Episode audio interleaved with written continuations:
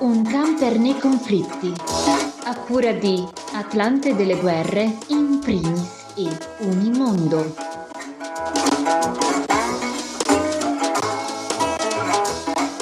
Benvenuto o benvenuta a Un camper nei conflitti realizzato con una collaborazione di Associazione Culturale In Primis, Atlante delle guerre e dei conflitti del mondo e Unimondo, ogni settimana approfondimenti dedicati alle notizie di esteri che spesso sono trascurate nei grandi media internazionali. Io sono Francesco Zambelli, con me in studio oggi c'è Raffaele Crocco. Ciao Raffaele. Ciao Francesco. Mettiamo in moto il nostro camper virtuale, Raffaele, questa settimana ci spostiamo su quella linea che divide l'Europa dall'Asia. Esatto, con il, nostro, con il nostro camper questa volta andiamo verso est, vicino all'Ucraina peraltro, andiamo in Georgia, piccolo stato di meno di 4 milioni di abitanti, nato esattamente come l'Ucraina dalla dissoluzione dell'Unione Sovietica nel 1991 e come l'Ucraina è alle prese con le pretese russe, perché diciamo la verità, ci siamo quasi dimenticati della guerra in Georgia e del fatto che il 20% del territorio del paese è ancora oggi in mano russa. Allora ricapitoliamo. Fin dal termine della guerra fredda, nel nord del paese ci sono due territori, Abkhazia e Ossetia del Sud, sui quali il Cremlino ha esercitato prima la propria influenza, poi ha sostenuto le proprie mire separatiste. Nel 2008 ci sono stati mesi di tensioni che sono culminati in uno scontro armato in, Ossetia, del Sud tra le truppe di Tbilisi, che è la capitale, e le forze separatiste appoggiate da Mosca. L'intervento della Russia è diventato diretto, con una invasione dell'esercito che si è estesa rapidamente anche all'Abkhazia. Nei cinque giorni di conflitto ci sono stati violenti scontri, l'esercito georgiano è stato praticamente cancellato e sono morti oltre 200 soldati e 300 civili. Migliaia di georgiani comunque sono stati costretti a lasciare le zone dove vivevano. Dalla firma della tregua nell'agosto del 2008, Ossetia del Sud e Abkhazia sono regioni georgiane di fatto indipendenti, sostenute dal Cremlino. Soltanto la Russia, però, e una manciata di piccoli stati alleati riconoscono ad oggi questa indipendenza, mentre Nazioni Unite, Unione Europea, Consiglio d'Europa e Nato sostengono l'appartenenza di queste due regioni alla Georgia, denunciando la campagna di influenza russa. L'Ossetia del Sud e l'Abkhazia sono popolate per lo più da gruppi etnici iraniani osseti che fin dal periodo zarista, quindi da molti, molti secoli, rivendicano la propria distanza da Tbilisi i cittadini georgiani si sono invece espressi più riprese contro le ingerenze di Mosca nella vita economica e politica del paese. Tuttora, a 15 anni del conflitto, lo ripetiamo, il 20% della Georgia è occupato da soldati russi e da forze filorusse. Ecco, a distanza di 15 anni c'è ancora l'occupazione e com'è in generale la situazione? È una situazione sempre difficile. Nell'agosto del 2023, per venire dire, a tempi recenti, in occasione dell'anniversario della, eh, della guerra, la segreteria generale del Consiglio d'Europa si è detta profondamente preoccupata per le difficoltà legate a diritti umani e situazioni umanitarie della popolazione interessata dal conflitto, che continuano a subire le conseguenze nefaste dello stesso, in particolare nelle zone sotto il controllo effettivo della Federazione russa. Il Consiglio d'Europa, del quale la Georgia è anche stato membro, ha ribadito di ris- respingere fermamente il riconoscimento di indipendenza, di indipendenza delle regioni georgiane di Abkhazia e Ossetia del Sud da parte della Russia, come anche la sua presenza militare nella regione, in palese violazione, scrivono, dei principi fondamentali delle norme di diritto internazionale.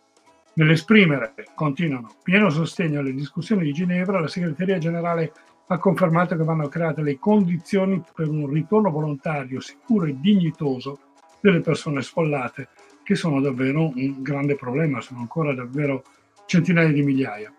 Dopo l'associazione con l'Unione Europea avvenuta nel 2016 e, e dopo l'invasione russa dell'Ucraina del 2022, la Georgia ha inviato a Bruxelles subito una formale richiesta di candidatura come Stato membro dell'Unione Europea, temendo appunto che le mire espansionistiche del Cremlino ci fossero anche sulle regioni ribelli e se non addirittura sull'intero paese.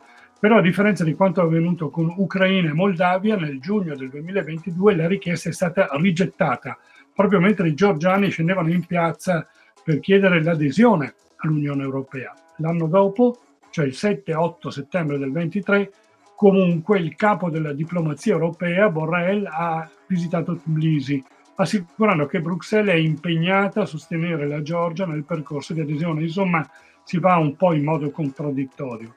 Tra le 12 condizioni comunque poste dall'Unione Europea per proseguire il processo di inclusione della Georgia nell'Unione ci sono il miglioramento della libertà di stampa, del sistema giudiziario, le riforme elettorali, la fine della polarizzazione politica e la de-oligarchizzazione, che è un processo che in quei paesi è sempre complicato.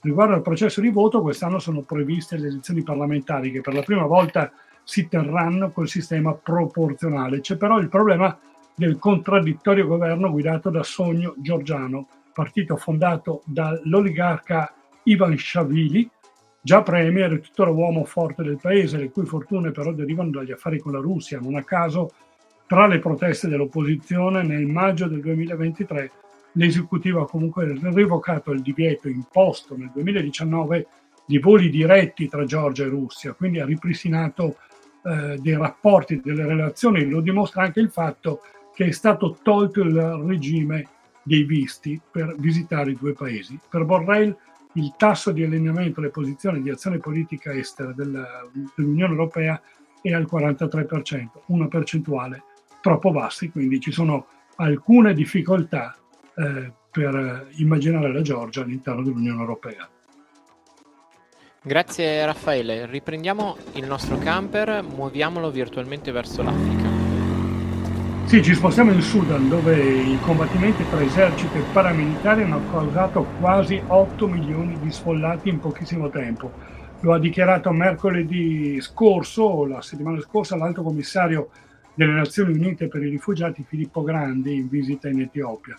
La guerra infuria dal 15 aprile del 2023, quindi veramente molto poco, tra l'esercito del generale Abdel Fattah el-Burane e le forze di supporto rapido, RSF la sigla, sono paramilitari, del generale Mohamed Hamdeh Daglo, ex numero 2 dell'esercito. Il conflitto, ricordiamolo, ha causato più di 13.000 vittime, il bilancio sarebbe peraltro altamente sottostimato. E per finire, Raffaele Crocco, andiamo in Australia. Sì, andiamo in Australia dove una statua secolare del celebre navigatore James Cook è stata segata all'altezza delle caviglie e abbattuta, mentre un monumento alla regina Vittoria è stato ricoperto di vernice rossa. È successo tutto a Melbourne alla vigilia dell'Australia Day, il 26 gennaio, che ricorre il giorno dello sbarco della prima flotta britannica a Sydney Cove nel 1788 ed è l'inizio dell'era coloniale. I vandali hanno scritto La colonia cadrà sul piedestallo della statua di Cook. Il monumento del 1914 commemora appunto il viaggio di Capitan Cook del 1768-1771 durante il quale tracciò la costa orientale del paese e di fatto aprì la strada alla successiva decisione di inviare la prima flotta guidata dal capitano, dal capitano Arthur Phillip. Non è la prima volta che la statua è oggetto di vandalismi a ridosso dell'anniversario nel 2022 fu spruzzata di vernice rossa, mentre nel 2018 è stato inciso un graffito con le parole No Pride e posta accanto una bandiera aborigena. Grazie mille Raffaele Crocco, un camper nei conflitti termina qui, la linea ad Amedeo Rossi per la rubrica dedicata alla Palestina, noi ci sentiamo tra sette giorni.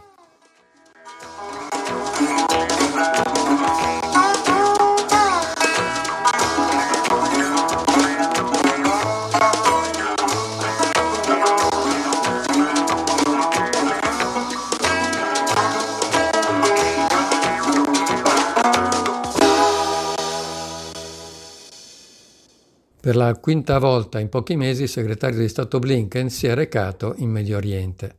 È difficile non pensare che si tratti di una penosa sceneggiata. È evidente che la prima potenza mondiale non ha nessuna intenzione di porre fine al massacro in corso a Gaza. Mentre Blinken traccheggia in Medio Oriente, a Washington l'amministrazione Biden cerca in tutti i modi di convincere il Congresso a finanziare ulteriormente la guerra di Israele. Va ricordato che quello che sta avvenendo non ha paralleli nella storia contemporanea.